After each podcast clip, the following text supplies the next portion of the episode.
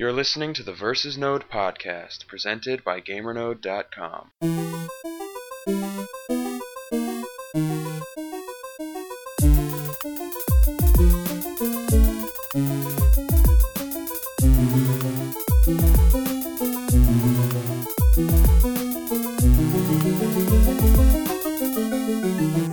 Welcome to episode 52 of the Versus Node podcast. I'm your host, Eddie Inzauto, and I'm here with a jolly gang, a trio, a, a band of merry men. First, we have Jason Fanelli. How you doing, Jason? I am great. I'm a little sick, but other than that, I am Man. okay.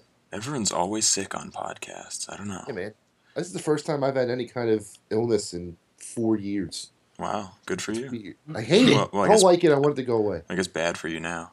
But mm. good that we record our podcast via Skype and not in a room together. Right, Yeah. or 'cause- else you might get a scratch in your throat. yeah, it's not like I'm falling over dead. It's just just a little head cold. I'll be all right. Also here with us is Josh Robinson, coming from from the mountains of North Carolina, where he actually experienced cold weather for once. hey, no, no. See, we get cold weather. The difference is we don't often get snow. Oh, okay. Yeah, so yeah, it, it got down below zero a couple times. That's not very fun. Oh, okay. Not cowabunga-ing, I guess. No, no, no. More of a, uh, well, yeah, I don't know. Definitely not cowabunga-ing. Yeah. And last but certainly not least, a man who is no stranger to the snow and ice and the furies of nor'easters, hailing from New York, Mike Murphy. How you doing, man? Not bad. You know, they like to call Winterfell my second home. yeah. Yeah, you could probably survive there. Yep. Anyway, we're warm because we're sitting inside like nerds. Um, and we're going to talk about the games that we've been playing lately, which is perfect because when you have to stay inside, that's a perfect thing to do. Um, I don't know. Who would like to start? Raise your hand. Josh. Can't see anything. That doesn't work you already told them that we're not in the same room. so, what have you been playing, Josh? Uh, well, I've been playing this pretty much continuously since June. Um, Animal Crossing New Leaf for 3DS. Yeah, Which- since June, huh? Yeah, well, and, and I mean, like, it is, it's one of the few games where you can play every day and typically experience something a little different, a little new, and you don't have to put that much time into it. Um, I think at this point, I've only got like 160 hours in it. Um, and so, I mean, that's, that's like Only. roughly playing like 45 minutes a day. Now, I, I don't, you know, I think I played a lot more to start out with, so I played less recently, so it kind of uh, looks a little skewed, but uh, yeah, it's it's it's cool because I, I just finally got a uh, a police station in my town, and uh, the, the the bad thing is that you have to choose between your police officers. So like if you've played the other Animal Crossing games, you know you've got Copper, and you've got um, ah shoot, what's the other guy? Booker. Right, the, the beagle and the bulldog, right? Or Yeah, yeah. like so, so Booker is, is the bulldog, and he's sort of like a dumpy kind of a. Um, I wouldn't call him dumb, but he's not bright. And uh, so anyway, you have to choose between the two. So I've I've got Copper, but It it's still sucks. s- nice and snowy in my town of Pallet. Uh, Ah. so yeah, I'm, I'm having fun. I still love that game, and, and it's cool because it's always going to change by the day and by the season. So I'll be playing that for a while. Nice. Nice. Anybody else get into Animal Crossing? I uh, got it when it first came out back in June. I played it with him for I played it for a while. I, I think I went to your town once or twice. Um, and now my village mates probably think I'm a huge asshole because I haven't been there in a couple of months. I'm going to turn the game back on, and that stupid white bunny who I was mean to anyway is probably just going to stab my character, and I'm going to start all over. You're gonna step outside your house and it's just gonna be weeds everywhere. That's right. Weeds, the uh, preferred plant of Fanville, whatever the hell my town's name. is. I kind of like that though. I um I never really got into anything other than the original Animal Crossing. Like I played a little bit of um, I guess it was Wild World was the first handheld one. Yep. But um but the the first one on GameCube I really got into and uh, I left my town of Gunts, which is a reference to a 1990s RPG on the Super Nintendo. That could be a trivia question for another day. Um, I left it for eight years, and I recently went back and played, and everyone was like, "It's been like 400 and, and something weeks since you've since you visited." I was like, "Wow, that's a good way to count." but yeah, it was it was almost exactly eight years, and basically every stitch of land that wasn't covered by a tree or, or some building had a, a weed in it. It was crazy, but it was kind of nice. It was like you know the waving wheat fields of Middle America or something. I don't know. The waving weed fields, which doesn't sound right. well, in Colorado. Yes. There you go. Um, so so New Leaf really gained a lot of traction for the Animal Crossing series. What actually do you guys think made it so appealing over the previous games? Well, I think the fact that uh, th- this one seems to be even more customizable than the previous ones hmm uh, in terms of the different things you can get for your town. Like you know the the townspeople can request certain items they want in town, and because you're the mayor, you actually have you know like a say in, in the like these different ordinances and everything. You can customize it a lot more to your liking. So, per, like what I've done is I've enacted the uh, I forget the actual name of it, but basically everything costs more, but people get more money for the things that they sell. Uh, so I don't. I think you actually do end up getting a bit more money that way, but you can only have one ordinance in effect at, one time. So, like for instance, if you would rather have uh, daytime in the game at night, like if you work a job where you can't play during the day, um, you can do that, but you can't have the the more you know the more money coming in the bells. And then there was the uh, Well, can't you just change your system clock to do that, or is that no not, longer not a anymore? trick? Not anymore. Yeah, they they they got a way to, to cancel that out. So Oh, okay. uh, you, you can don't have that workaround now. And then the other option I think is like the beautification ordinance, where like basically all of your uh, townsfolk will keep everything clean. They'll keep the weeds pulled, so you don't have to worry about it. But uh, it's just it's I don't know. It's a really endearing game. Um, the fact that this one has a better online you know feature than say Wild World and even City Folk, which you know I don't know if they ever need to make another console version of Animal Crossing because it works so well in a handheld format. It's so easy just to like, you know, if you're going somewhere or if you're just like, you know, sitting on the couch or something, you just pick it up, you play for a few minutes, and you're done for the day. So, I I just think it's got a lot more going for it. You know, it, uh, it's not drastically different from the previous ones, but they've made a lot of incremental changes between each iteration to where this one now is sort of like the the pinnacle. You know, the the cornerstone of the series. It's it's just it's it's everything about it's well done. Nice. That's pretty cool. Good to hear. That might be a contender for our 3DS games of the year. But um, you had another one on 3DS you've been playing, right? Yeah, and I've not put as much time into that one yet, but that's Pokemon X, and uh, this is really the first one that I've played like uh, in a real dedicated manner since actually since Pokemon Silver for uh, Game Boy Color. Mhm. And so like I, I played uh, I played Pokemon Blue, played Silver, didn't play anything until Black Two came out, and I barely played that. So started this. The thing that really uh, interested me was the fact that I could pretty much get all of the original Pokemon. Because I I got to be honest, I'm not really feeling like a lot of the newer ones. Yeah. Uh, so you the think they're that I- reaching at this point?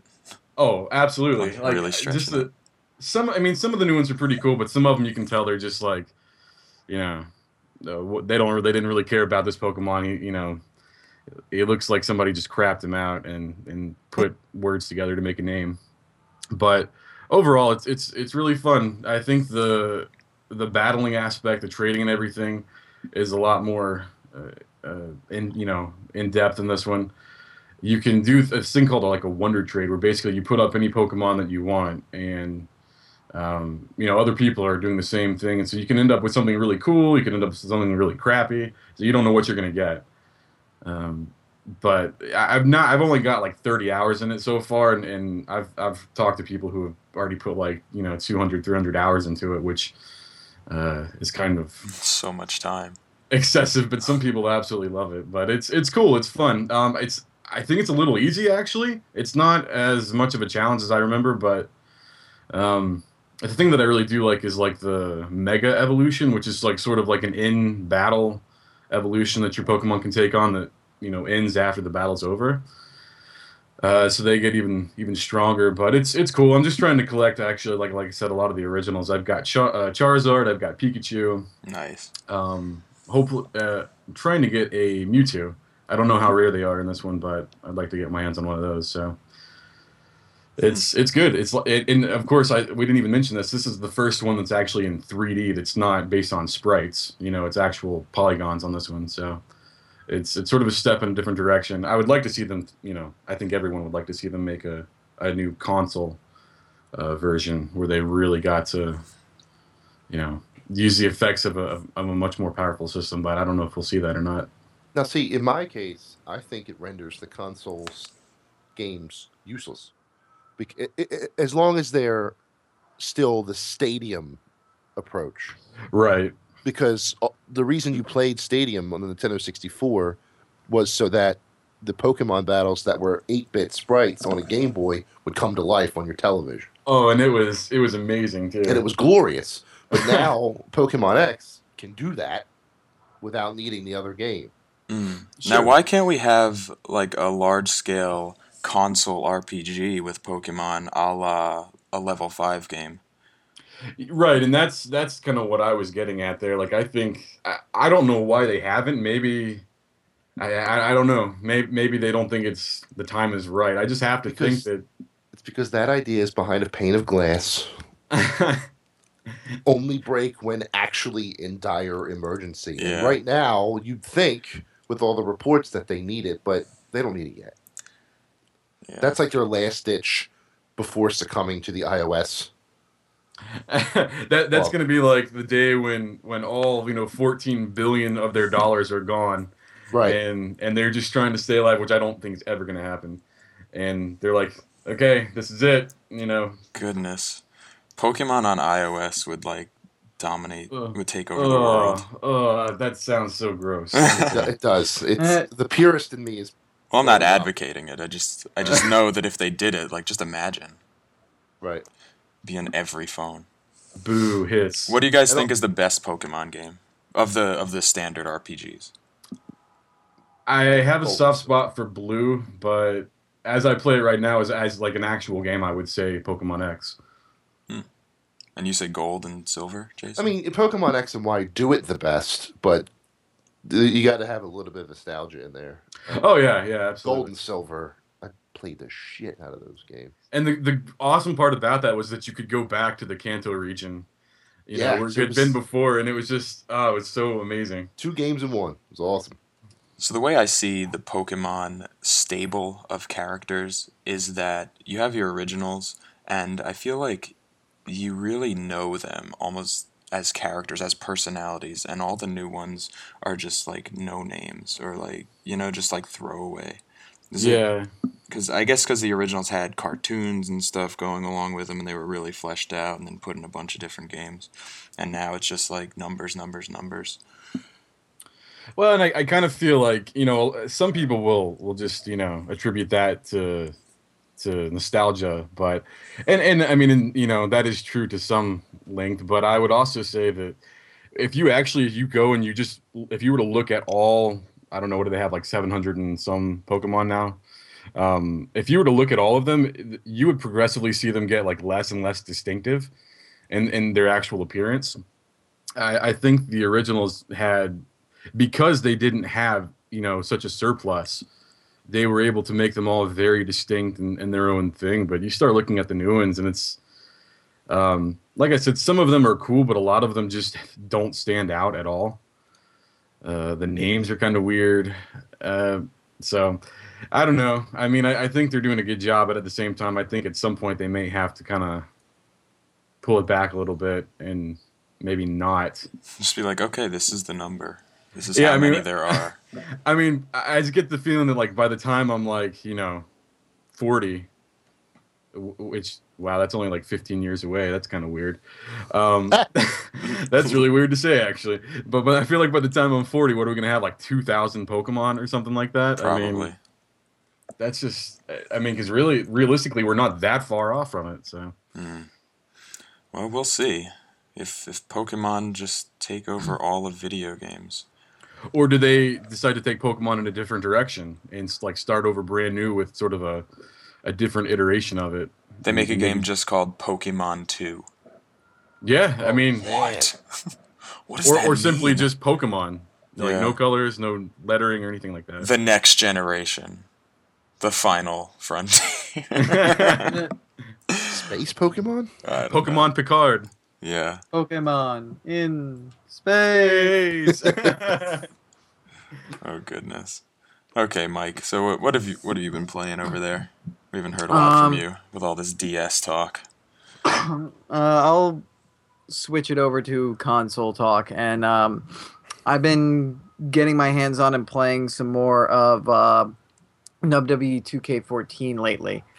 Uh, I got to play it for a little bit when it first released, but not too much. Um, and then I recently, just this past week, uh, decided to pick it up and buy it myself uh, because I've been playing with my brother, and he had enticed me to go ahead and purchase it.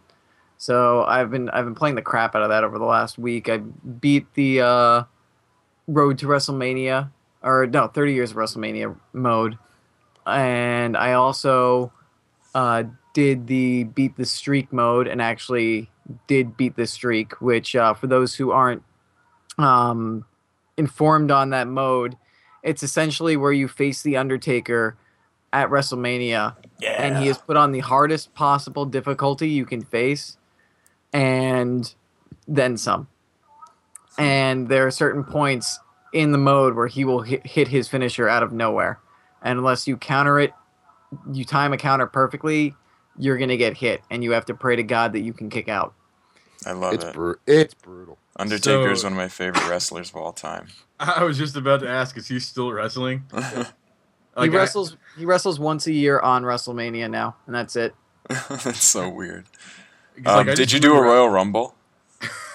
no i haven't done a royal rumble yet but Oh, that is thought one that of my would be favorite the modes to play as I figured that would to be a good reason to jump back into that game because that was just uh, last Sunday, right? yeah yeah. but i don't know And it was an think Jason- awesome show, I hear. No. let's let's reserve judgment on that. I think the last uh, wrestling game that I really ever played, actually probably the only one I ever really got into was No Mercy on the 64. No mercy. Okay, I played that one a lot. And like I, I, never, I was never even into wrestling, but I just had so much fun playing that game. Yeah. Well, Those were the best about- wrestling games of all time. That whole series made by uh, AKI Asmik, yeah my opinion. Aki Man. Yeah. the thing that I like the most about this game is it took the uh, it took last year's uh, Attitude Era and turned it into the 30 years of WrestleMania mode, which is essentially a his a good history lesson for anybody who um, is a wrestling fan or knows nothing about wrestling um, and wants to know how the WWE got as popular as it was or what matches and contests over the years during its biggest event of the year, WrestleMania, um, made its mark on the history of the company. So you'll go back and you can play like um, under some of the Undertaker's first matches that started his infamous streak. You can be um, Hogan facing Andre the Giant. Uh, you can be The Rock and Stone Cold Steve Austin as as they duke it out three times in a main event. Um, you can be Ricky the Dragon Steamboat facing off against uh, Macho Man Randy Savage uh, in their epic WrestleMania 3 fight. And some of these will have video packages to add to uh, the the knowledge, basically giving you more of a background of what created the feud, what caused the feud, the storyline going into it, so you get a full grasp. And it's not like in-game cutscenes; it's actual historical video footage uh, packaged together for the sake of the game. Uh, and they have optional historical objectives. So if you want to actually play the match and watch the match kind of play out with big moments from what actually happened, you can meet these historical objectives by doing certain things at certain moments, which will enact cut cut scenes that are con- that are sometimes just scenes that happen. Sometimes they're QTEs, um, but they're really great at just capturing um, basically the essence and the aura of the match. And I think that this is probably the best story mode that uh, that's ever been in a wrestling game. Period. Because not only is it um, fun, but it's also informational and allows you to relive or experience, get a feel or taste for these these historical great matches that have helped make WWE what it is today.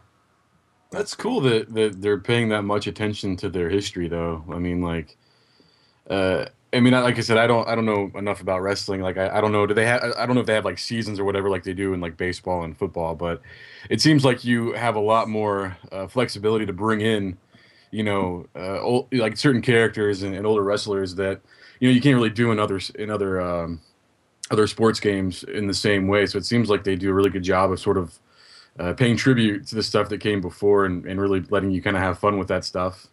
Yeah, I guess that's true. Imagine imagine injecting that sort of thing into a baseball game, you know, for notable seasons like, you know, the 86 Mets or or whatever else. Some I don't know, some Yeah. Braves team that Josh probably remembers. 1995. Oh, there you go. Well, in football games used to do that. They used to have like the classic, like big time football teams, like the the Cowboys of the '90s and stuff like that. I don't know why other sports don't do it. Yeah. Well, I think um, I know that with the show, they haven't done as much of this like with the past couple of, of installations, but or installments. But um, I know that they used to at one point. They had a lot of the different um, ball fields. Like they had uh, which um, the Polo Grounds, and they had like uh, like the old uh, Red Stadium, I think, in, in, in Cincinnati. And it was really cool because you could go back and play in like these old ballparks that don't even exist anymore. And That's cool. they had uh, like some different eras of players. I know one had like Babe Ruth and um, Ty Cobb. One had like Hank Aaron and that kind of stuff. And it was cool. Um, so you had like sort of like an all-star team from these different eras, but I don't think they have that currently. Yeah, I think it would be cool if they also uh, took like the way that the way that uh, this uh, 30 years WrestleMania mode works is kind of like how in Madden you have the Madden moments, or in NHL in the NHL series you have the um, uh, the NHL. I can't remember what the mode's called, but like the NHL moments where it's moments from like the last season, from like the season before, from like the playoffs and the regular season, like regular moments. It's like if the it's like if EA took Madden and NHL with those and just decided to be like, well, let's do that for like the history. Like, let's go back further from last season and pick like memorable playoff moments from years before. And I think that'd be a really cool thing to see um, EA or 2K do with other sports franchises. Yeah, I, I almost would like, and I'm I'm usually not a uh, proponent of like DLC. That's just a bad word to me generally, but in some cases I think it's warranted. So like that that kind of like makes me think maybe it's not a part of the you know game that you buy on disc, but if you're someone who really wants that extra content like that, you know, because that's that would be a lot of stuff to really flesh out, but you know maybe pay eight or nine bucks for a whole sort of like historical package of of content for whatever sport it is. Yeah, you could have situations like you know with the '86 Mets. It'll it'll you'll be like in the eighth or ninth inning or whatever inning it was in that famous World Series game, and your task will be to uh, direct a uh, like swing the bat and direct a hit towards the first baseman. And if you can do that, then like a cutscene happens where it goes under his fi- under his uh, legs, and the Mets win the World Series. Just stuff like that. Oh, I don't know, man. I think I think Boston would burn if you did something like that. I love it. I Well, love it. Let's work on it. Okay, let's move away from sports. Um, I guess the other game is sort of like a sport too, that you were playing, Mike. Oh yes, it is sort of like a sport. It gets very competitive among certain people. Um, luckily, I'm not very compe- highly competitive, or I just enjoy the fun with this one. Unlike with other military shooters, No like veins popping in your forehead while you're, while you're playing the Yeah, game I'm not, I'm not, a, I'm not a little German kid just slamming my keyboard up against my desk and screaming obscenities. oh god, remember that video? Amazing. But yeah, I've been playing. Uh, I got Battlefield 4 for Christmas, and I've been playing that a lot uh, in, over the last couple weeks as well. And I'm having a lot of fun playing it. Um, I think one of the reasons why I've migrated over more towards Battlefield in recent years than say Call of Duty or even maybe Halo is the fact that Battlefield is really makes you feel like you're accomplishing something with its leveling system and also with its points and roll system. So my my KD could be atrocious. I could be like four and twenty, uh, but if I'm repairing great for me. vehicles, if I if I'm repairing vehicles or giving my my squad mates ammo so that way they can take out the enemies so that way they're not dying, or if I can revive and heal them and everything, I'm still getting points for that. I'm still contributing to victory in some small way, and doing each of those things um, not only like gets me points for the team, but it also hel- allows me to level up and get more unlocks. So I really like the incentive on team play. I think I put like maybe 30 hours into Battlefield 4 since I picked it up, and I'm I think I've only reached like level 10, but I'm I'm having a, a blast just trying out all the different types of game of uh, game modes and all the different classes and just seeing what each class can do, what their benefits are, what the benefits to each weapon and uh, and per and perks and upgrades and you know grips and muzzles and all that various different stuff. The just so in depth, getting out, be- getting it, being able to try all that out and it not to not have like people yelling at me because you know oh you're not your KD sucks. You're you're you're a terrible player. Just get off our our server. It's Sounds it's it's refreshing from what I've what I've gone through like maybe like three four years ago in the Call of Duty games that I used to play all the time. Hmm. Have the environments been been meeting your expectations? Yes and no. I mean the environments are incredibly pretty, and I do love running around those maps because some of them are so open that it's awesome to be able to go to so many different locations and be able to flank enemies in all different types of uh, ways and being able to traverse the maps in tanks and helicopters is awesome. But um, I've come to find that people don't really use the levolutions as often as you think they would, or as often as we maybe perceived they would uh, when we first saw the game revealed. I normally the only levolution I normally see is in um, the Siege of Shanghai map, which is the map that was being shown off at E3 and in the demo, and that's the one with the building collapsing. Mm. At most most other levolutions, I don't really see people going through the effort of actually like trying to cause them. They're more focused on just running around and shooting each other. That sucks. I wonder if that was more prevalent in the earliest days of the game's release. You know, like when people were first getting online and first trying out each new level, they really strove to make those things happen. And then as they've seen them over and over, they're just like, ah, forget it. Let's just shoot each other. That that could Might be. be the case. No. Anyway, Jason, what have you been playing? I have been playing a couple of really good things. I want to start with um, Assassin's Creed 4 because I know that you have different opinions than I've been what I- whining about it. You have. I didn't want to say that, but if you're going to use those words, I mean, it's true.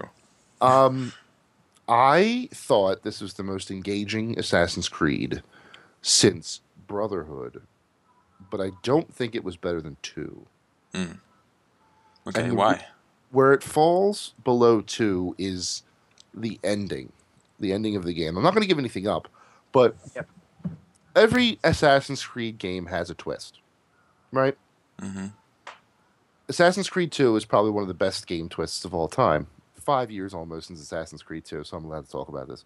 Where Minerva is talking to Ezio, but not really talking to Ezio. That's awesome. Brotherhoods was interesting.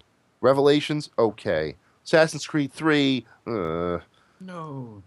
and four four's twist is interesting but it's it's more of a like a misdirection. Like you definitely think one thing, and then something else happens, and you're just kind of like, oh, that's nice, but it doesn't really have the same impact that twos had. You know what I mean? Like Yeah. I still think about the first time I watched that scene in two, and remembering how I felt about it. But I don't know that I'm going to remember the ending of four as much. That said, um, the game is awesome. Yeah. Sailing around the, the Yeah, the tell us about that. The sailing and the map and The map like is that. humongous. There's so much to do. Like I, I spent. I I've usually I usually pride myself on doing everything in a game, hmm like going to every location, getting every viewpoint and stuff like that. I didn't do that in three. I found three to be tedious. This I did not find to be tedious. This I loved sailing to different, seeing an island that I hadn't been to before, running up there. Sometimes there's only like a chest or a animus fragment. Sometimes it's a whole big island that has missions that I can do and stuff like that. Um, and there's fast traveling, so it's it's not if you're on one side of the map and you have to get to the other, you can easily do it real quickly if you're in a rush. But sailing there is way too enjoyable to miss out on it regularly Mm. because you're just sailing along. You can see a ship if you want to attack the ship. You can do that. You can just kind of hang out and just pass it by. But as you're as you're sailing, the pirates start singing. There's like 50 sea shanties Shanties. 50 shanties in this game and they're all awesome like there were some that i'm walking around in aruba last week and i'm singing them while i'm in the ocean because i felt like oh cool i'm in the caribbean let's sing a Yeah. shanty you know i second to Uh, myself of course i didn't draw any attention but it, it was it's just really cool it's it's a very immersive thing to be sailing hearing the waves and then all of a sudden they break out into song which i imagine is what they would have done back in the old days Yeah. It's I mean, really- what else are you gonna do, right? right. I mean, and there are so many that you start the game with, but in each town, if you recall in Assassin's Creed 3, there were Ben Franklin's journals, which were pages that ran away from you. Yeah. And if you grab them, here it's shanties.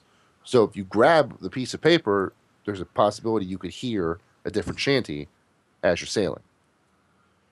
So I think there's, like I said, total there's like 50 of them, maybe a little less, 53 Wow. maybe. Um, but they're all really cool and definitely work. But combat is the same, it's Assassin's Creed. Um, Well, Coup- it's couple- sort of the same. couple of little things that make it different. I, I found it to be a lot harder to counter in this game. Like the button press was a little more precise. Hmm. Um, and you know the the weapons that you get you've you've all, you've used before. I don't remember anything really new besides the, the double swords. Um, and even then, that's that's not all that new. My favorite uh, weapon is eventually you unlock pistol swords. So you like you stab a guy with both swords, and then you just press the trigger and it blows him away. It's like um, was it Squall? And, Yep, Uh, Gunblade, Final yeah. Fantasy. Yeah. It's exactly what I thought when I first saw it. I'm like, oh, Yep. great. He's gonna turn into a moody, temperamental bitch. but no, he never did that.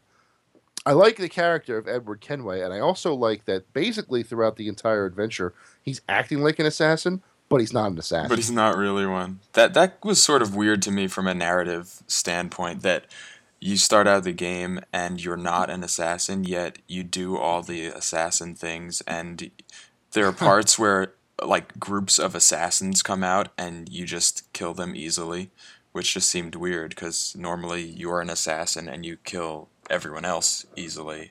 So it, ju- it just didn't really make sense to me. Well, like, it's- these are it's- supposed to be elite fighters. Just take care of It's him a special case. Yeah That's I guess. you're, you're assuming now. that every assassin has the capability of Ezio, and I I, suppose. that's that ain't right. That, Well, that boy. So uh, let me see. I haven't played. I haven't played this one yet, but um, at least from what I understand, uh, you do not have. Um, I've uh, completely gone brain dead. That you don't have what's his face in the picture. Um, Desmond. yeah, Desmond. You don't have him in the picture in this game. So this is is. Uh, I'm assuming is being told in a way that is not through the animus. Is that right? Oh no, it's still through the Animus, but now the Animus is a is a uh, commercial consumer gaming system. Oh, that's right. I saw the first person part where it's supposed to. It looks looks like Google or something. Like you work at Google. You're It's at Abstergo Ubisoft. Entertainment. okay, gotcha.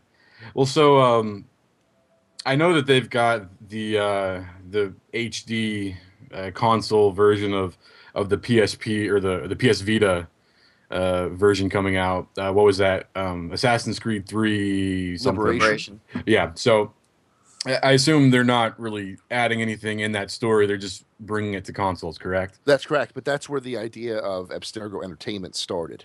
Okay. So so that's still going to be like an integral part of this story then. If Uh, they're going to go that route, then yeah, we probably should play it. I just started that actually. It's, I'm So, uh, not far enough into it to say anything. But Oh, oh, it's out. Is it? is Yeah. it the Came out. uh, came out this past Tuesday, I think. okay, cool. Is it uh, a download Yep. uh, option? Okay, sweet. Well, so having said all that, knowing I have not played this one, um, where do you see them going next with Assassin's Creed? Because, as I have to admit, I actually like three far better than. You know, I didn't play the, the trilogy for, for two. I played two, but I didn't play the three that, that followed it.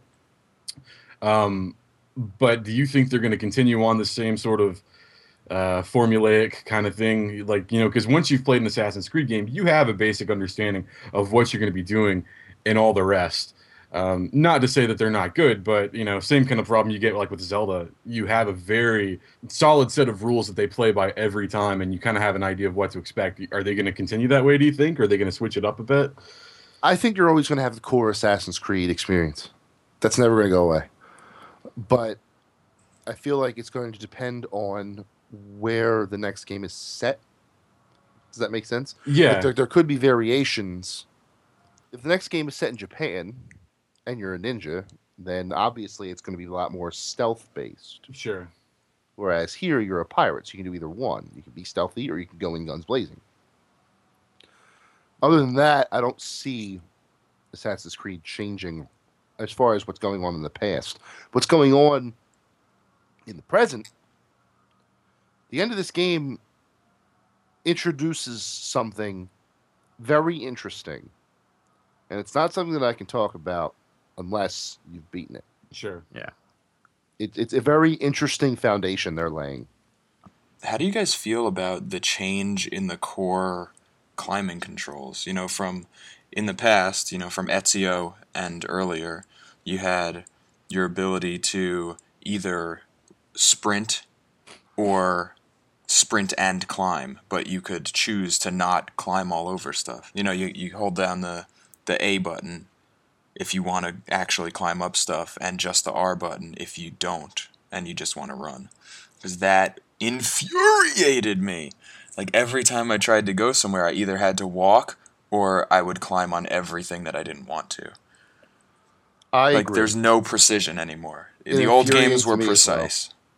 That's true. I I 100% agree with you on that. I wish they would change it back because that's also infuriating. Because I run around like an idiot sometimes. It just happens, and I climb on stuff that I don't want to climb on. And the next thing I know, I let go of the buttons, and he's jumping into a group of guards that I'm trying to avoid, Mhm. and I fail the mission for being detected, and I have to start all over again. So yes, I know exactly what you're talking about. I also feel Um, like I, I really expected something out of this whole franchise that it's gotten away from. I feel like I personally have felt like this the series has been on a decline ever since two.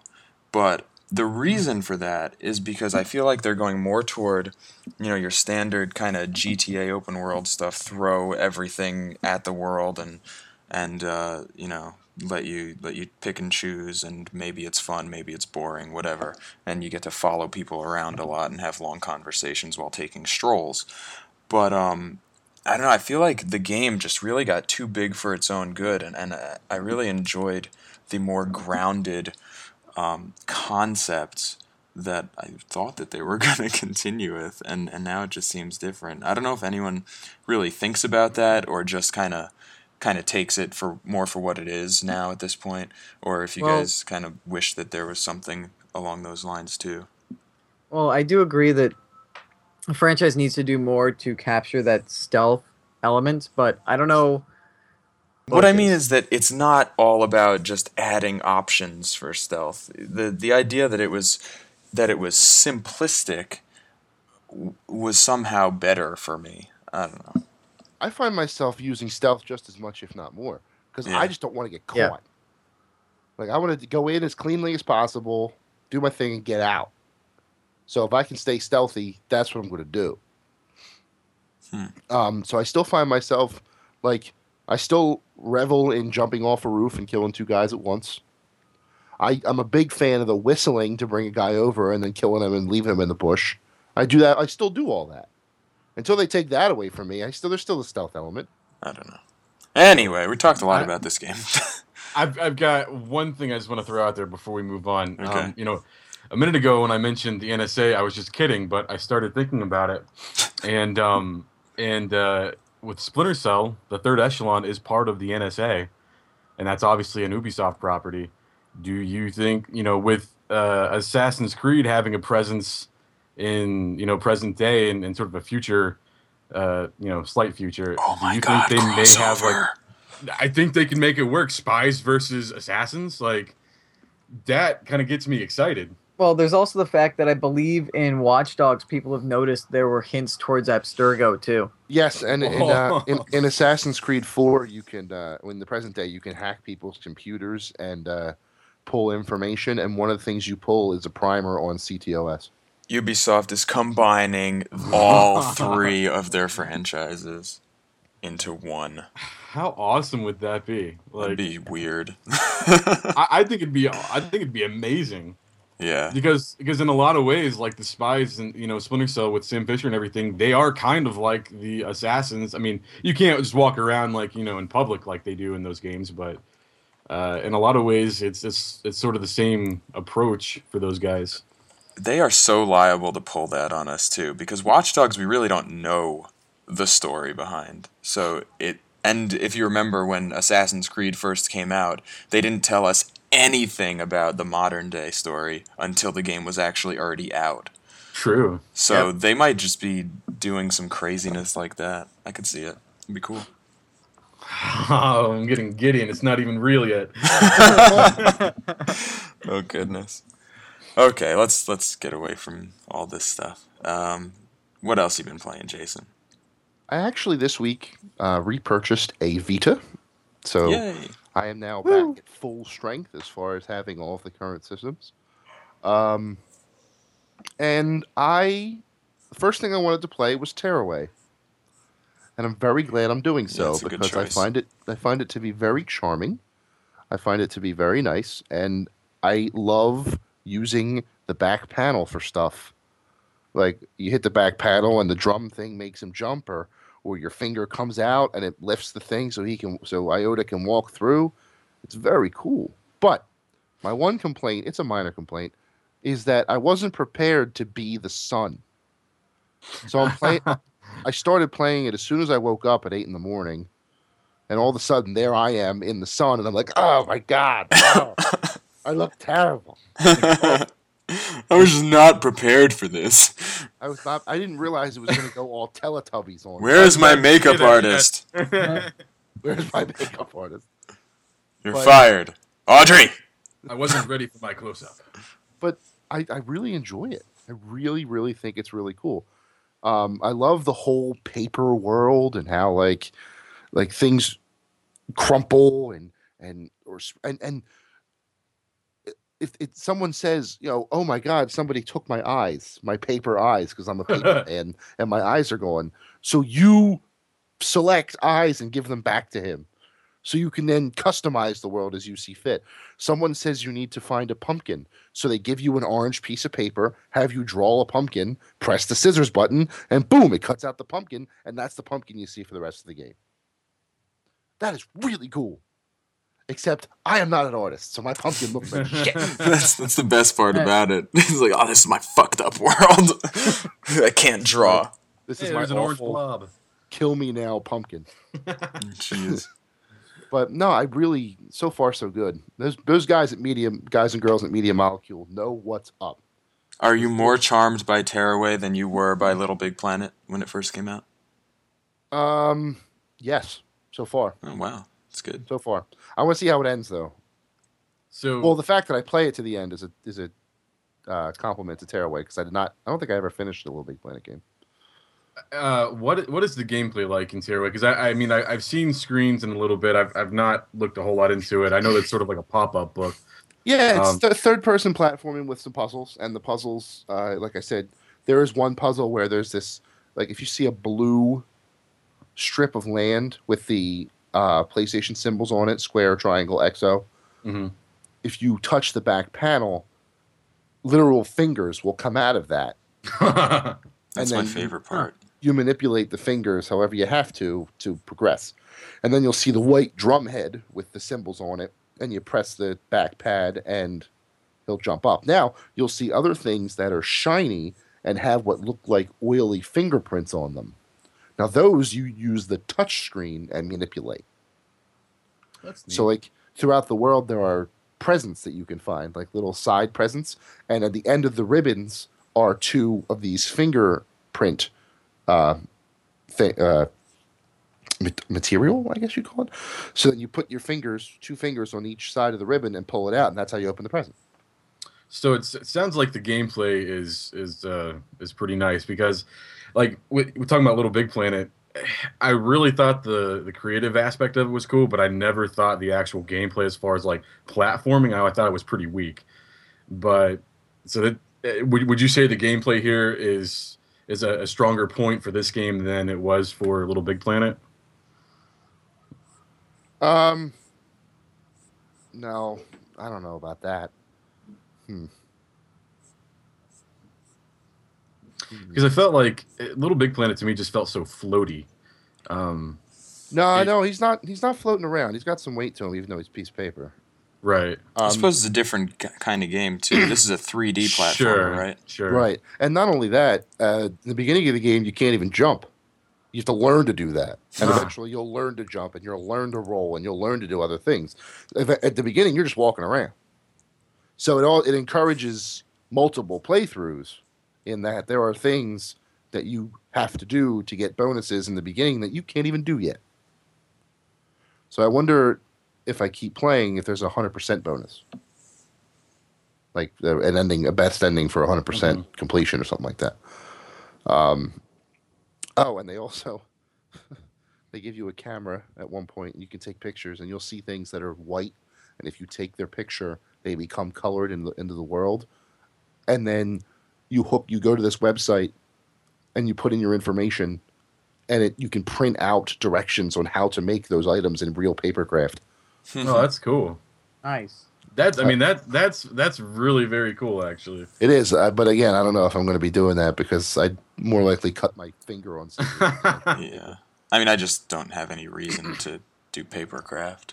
I Yeah. feel like you have to be a very particular person who has that interest. I don't see the, well I, the I need. think that would be better suited like if i had a child i could be like hey you want to see what i'm doing and we could it would be like a make a craft day out of it yeah. that kind of thing Or if it was a Nintendo game and you had Josh. yeah, yeah, guilty as charged. ain't that the truth Yeah. Um, so one more game. I guess you could just mention this quickly because it was a demo. You you had the Bravely Default demo. Tell us about Yes, that because I don't know that everyone really knows what that is.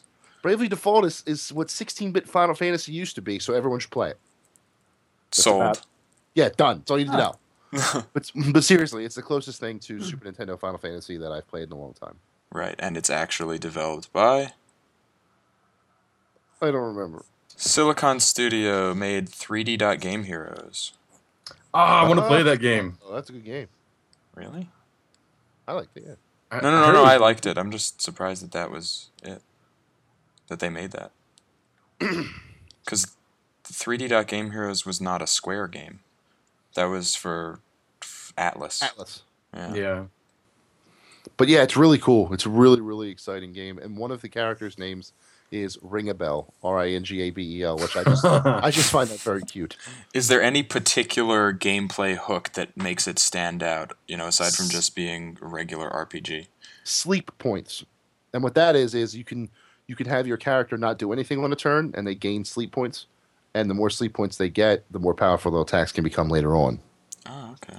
So That's it's like a it's a risk reward type thing. Do you wait or do you attack right then and there? In one of my favorite RPGs of all time, the Seventh Saga, there was a defend option, and if you defended right before attacking, your attacks would be stronger. It's very strategic. I think uh, I hope that wasn't the answer to the trivia question earlier. That's exactly what it was. Good work. I think uh, another thing I had heard about as far as gameplay wise, I, I haven't played enough of the demo to get even this far to know, but uh, I had heard that like if you're out and about, you know, and and um, you're going like from one town to the other, you can actually uh, take off random encounters or take off encounters entirely. Like if you're low on health and you need to get back to heal, um, apparently you can take away, you know, any kind of uh, threats or mobs or anything that would uh, interfere with you from getting back. So. Um, sounds like it's pretty customizable. I guess some people would call that cheating, but I just call it. Cheating. I call it um, uh, Less frustrating. Convenience, yeah, less frustrating. Uh, so I, I kind of like that. I like it too. It's very cool. it's very cool. I think I think the uh, RPG buffs among you will really enjoy it.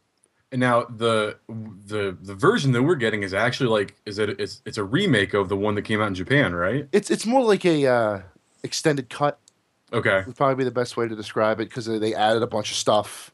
Like it was, it was the original was Bravely Default filing, fi- Flying Fairy, and then the second one was Bravely Default uh, Second something. I don't know. I don't remember. Bra- Bravely Second, it might have been called. No, that's the second game. I'm sorry. That's the sequel. Um, which there was already a sequel, which makes me very happy. No, no, now I don't remember what the uh, expansion was called. Damn it. That's okay. Uh, Oh, Bravely For the- Default for the with sequel. sequel, yeah. for the sequel. That's what it's called. That, okay, that that's why I was confused. Got it. Got it. All right. Now everyone. Everything's everyone- okay now. yes. We all we can we can uh, we can move on. Okay, let's move on to a game that has a really cool demo since you just played that demo. Um, a demo that's completely different from the actual game and and equally hilarious. Uh, the Stanley Parable. I just played it yesterday. Um, really short, but a lot of different options, tons of different paths, a bunch of different endings, and uh, just a, super interesting, very entertaining. Um, I think who's played this also? Mike also played it, and and Josh, did you play it also? Uh, Jason? Yeah, yeah. Uh, it's waiting on my Steam, waiting to be played. Okay, so we won't we won't reveal can't- too much about it. It's hard to really talk about this game at all without giving everything away. Yeah, kinda. So I mean, th- the game is about a an office worker essentially named Stanley, who just one day in his office starts to listen to the voice of the narrator, and the narrator basically runs the game. So you walk out, you find that no one's in your office, and the narrator starts to describe what Stanley does. He he tells it as if it's a story, and then then you can get to points in the story where he says one thing, but you see that there are two clear options. Like he said, Stanley went through the left door to go to the meeting room, but you can go through the right door. And then everything you do changes what the narrator says, and everything the narrator says is instructional for what you can do. So you're kind of like playing back and forth off of all of these pre recorded narrative segments, and it's just super cool. And it gets really crazy and um, and and funny in a lot of ways. Um, another one is like you he walked straight into the door that read something or other, but to the left you see scribbled on the wall it says escape with an arrow. And I mean, do I go where it where it says obviously escape, or do I go to this ominous looking door? Um, then you make that choice, and and uh, it's just how it's it's great how you end up in just absurd places that you could never even imagine from uh, from the original office setting, and and you could even get to points where like you think you broke the game, or like it seems like the game is broken, but but it just comes back, or or or the narrator will restart the game back from the beginning, but it'll be a continuation of that particular playthrough and there are something like I don't know twenty endings to the game, all based on what you do, and there's a lot of just just hidden stuff that you can find, and and a few Easter eggs too, uh, related to other games and like TPS reports from from Office Mhm. Space. You could find that. Mhm. A lot Oh, of that's a lot of interesting stuff. So cool. I I adored it. I mean, I kind of marathon through it. I, I wanted to get every single ending, so I did it pretty systematically and methodically, and I kind of turned it into a chore for myself. But you know, for 75 80% of the time that I played it was just smile on my face you know watching and listening and and you know anticipating what was going to come next it's just so so good you guys you guys feel the same way Yeah, I, I did the same thing as you. Like when I finally, like when I figured out, you know, sort of what was happening. Because like I, I went into the game blind. I, I mean, I yeah I've me heard good things, and I I saw it was real cheap on a Steam sale, so I, I went ahead and bought it. And um, when I finally kind of figured out what it was about, like kind of what you're supposed to do, I did the same thing you did. I just kind of went down a path and decided, you know, let me try this, okay, and then I come back and let me try that, and just so I could you know figure everything out. But I, I that game it, it's good, but I think um, I think what really makes it is the narration. Um, I I don't know the the actor who did the the narration there, some British guy, but it, it was it was very funny. Um, he he really did make the whole thing. So like if you were you know had a um, if you had somebody narrating that that didn't really have the chops for it, I don't think the game would be nearly as interesting. Mm. yeah because you don't really do anything right Right. you just kind of walk through he describes and you see what happens. Other than that you're just walking essentially. You can click on a few different things here and there maybe a few buttons whatever. One other thing that was really interesting that basically sold me on the game was i downloaded the demo. The demo does not include a single item from the game you you essentially walk into like a sort of a I guess it's a waiting room, maybe like a, a a facility of sorts, and they say you're going to be testing the game. This is what the game is like, and the narrator's there, and he runs you through all this different stuff to to give you the experience of the game, and and I don't know, it was just so perfect the way it was not really a demo, and it was just like it was almost like an, an advertisement for the game, but done in the cool. style of the game. It, it's just so good. And I mean, this was a this was actually a mod a few years back, but I knew nothing about it for whatever reason. And uh, coming into it this year was it was just incredible. And I feel like it fits really well with, um, I guess, the trend of these these sort of spectatorly adventure games. Like uh, another one is Gone Home, which I think more of us have played, and it's another one that I really liked. I love that game. Yeah. Yeah, I you want to do. you want to give us a just a little intro and tell us what you thought about it? Cuz you played that recently too, right? I played it. Um, I got that and Papers, Please around the same time. Mhm. Um, I uh, I didn't know what to expect from Gone Home. See, I played the entire game waiting for the horror shoe to drop. Yeah, me too. Like, when is this guy going to come kill me? And it never happened. Instead, it was a very nice, very thoughtful story, yeah. and it was very, very cool. Of course, I can't tell anyone that that I try and describe the game to because that could possibly ruin it. So if neither of you have played it yet, whoops. Yeah. I, I think we've all played it, haven't we? I think we've all played it. I actually oh. went in not expecting it to be a horror game. I just kind of took the took the story as it was and I was like, "Oh, no one's home. This is my house. I'm just going to look around." and, but it still worked. You know, it still worked Yeah. fine. There were a few very very small instances where I was like, "Wait, is that blood?" yeah. and then but but always like a second later they were like no just kidding so well, the the thunder is like when you walk in. That's Oh, really thunder. what you know. It's dark. You hear the thunder and everything. It's like I'm in the the, the foyer or the foyer or whatever the hell you call it. And um, when you first walk into the house, The lobby. there you go. and uh, and so, you know, I, I go into the bathroom and I turn the light on, and I'm like, okay, nothing there. I go back out and I go to the like to the main hallway, and there, of course, is a turn in the hallway, and I'm thinking, okay, okay, this is where it's gonna happen. And, and like, There's Slender Man. so I'm like, I'm, I'm psyching myself up, you know, and and I finally turn. I'm like, ah, and there's nothing there. But then there's a closet, and, I'm, and it's kind of cracked, and I'm like, okay, it's gonna be right here.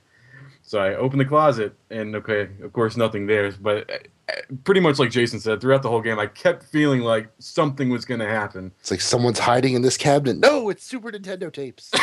Yeah. Yeah, nostalgia all over that game because it's basically like the 90s. It's set in '95, isn't it? Yeah, Ninety. 90 something. Something like that. You're, yeah, something you're- with you're on there. cassette tapes and VHSs and it's just so good and like so the story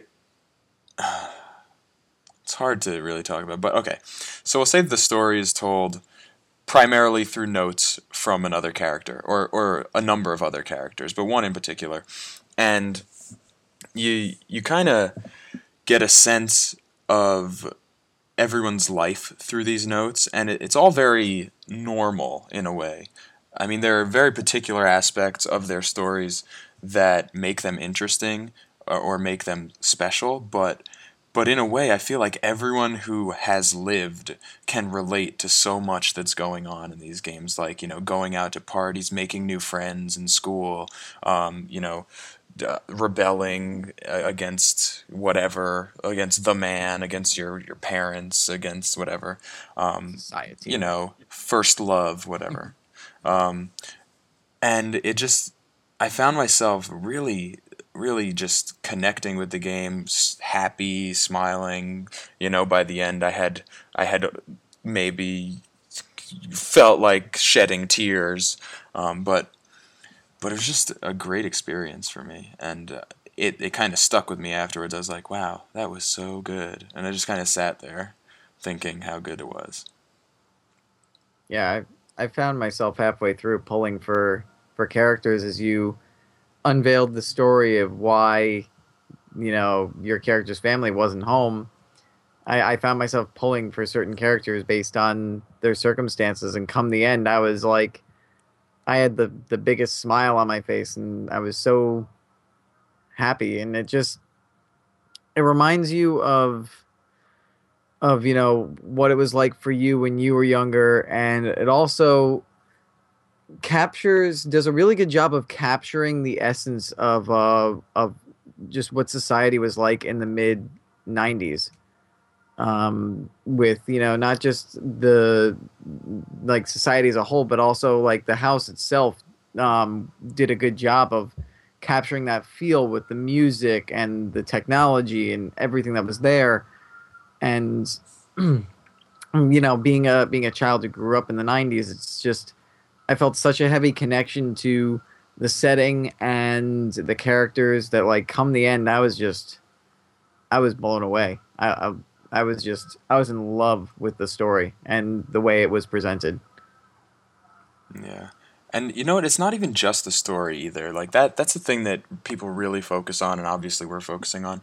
But I think the mechanics of the game are also very good. Now this was made by the Fullbright company who worked on Minerva's Den and you know BioShock 2 expansion and and some other stuff, but I think that the way that there is a constant sense of discovery through your exploration of the house is is sort of um, undermined in a way by how good the story is.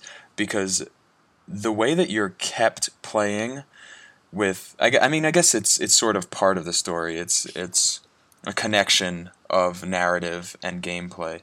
But but the you know finding new paths to take and and notes that reveal information that allow you to go to other places in the house and and the way that it all flows back and forth through spaces that you've seen or that you've you've noticed and couldn't go to before it's just it's really satisfying i mean i just i i feel like that doesn't get mentioned much but mechanically it's very strong as well as narratively in my opinion Yeah. I also I, I think of it to myself as the way that Gone Home was run and the way the pre- the story was presented, the gameplay was presented. It was it that could only be done. It's it's the epitome of of something that could only be done in the medium of video games. Yeah. Like try to picture that exact scenario, but trying to be conveyed via like book or television or movie. Like for a television or movie, there's no way that would work out and be as compelling. The only way it would work is if they had flashbacks as as your Lots of characters reading the entries, and that w- that might become disorienting, and it wouldn't get the point across as strongly because you are not the one finding this information in if this was done in say TV or film you're watching a person find Right. it. It'll pull you out of out of Kate's per, uh, perspective, essentially. Kate Exactly. being the girl who you're playing as, who comes home from, uh, I guess, a study abroad term. exactly Yeah, you're always you're always there with her, even though the story is not not really about her at all. No, it's not. Yeah, it's about her her sister. But anyway, um, so that's gone home. I don't know if there's a whole lot more to say because we don't want to ruin it. I would hate to do that to someone. It's too good. But yeah, if you're listening and you haven't played it, please do. It's so good. Um, I feel like we've. I have a lot more games that I've been playing lately, but we don't need to talk about them because we're kind of coming up on uh, overtime here.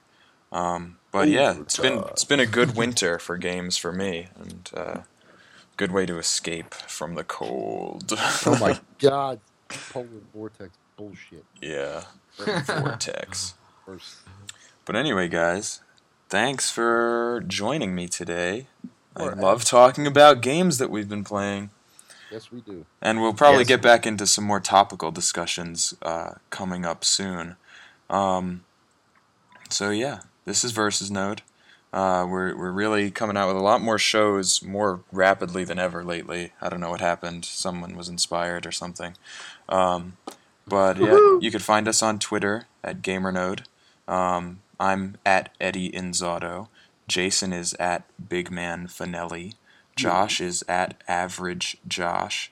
And Mike is at underscore Murpho underscore. Um, Double underscore action. yeah, so talk to us. Um, if you want to hear anything discussed on Versus Node, drop us a line there uh, at GamerNode or, or to any of us, and the message will, will come through for sure. Um, email us versusnode at gamernode.com. That's V S N O D E at gamernode.com. And please, if you like the show or if you hate it, uh, if you have something to suggest to us, um, ra- rate us and, and review us and, and please subscribe on iTunes and we're also on Stitcher. So uh, yep, that's uh, episode 52. Thanks for listening. Talk to you later.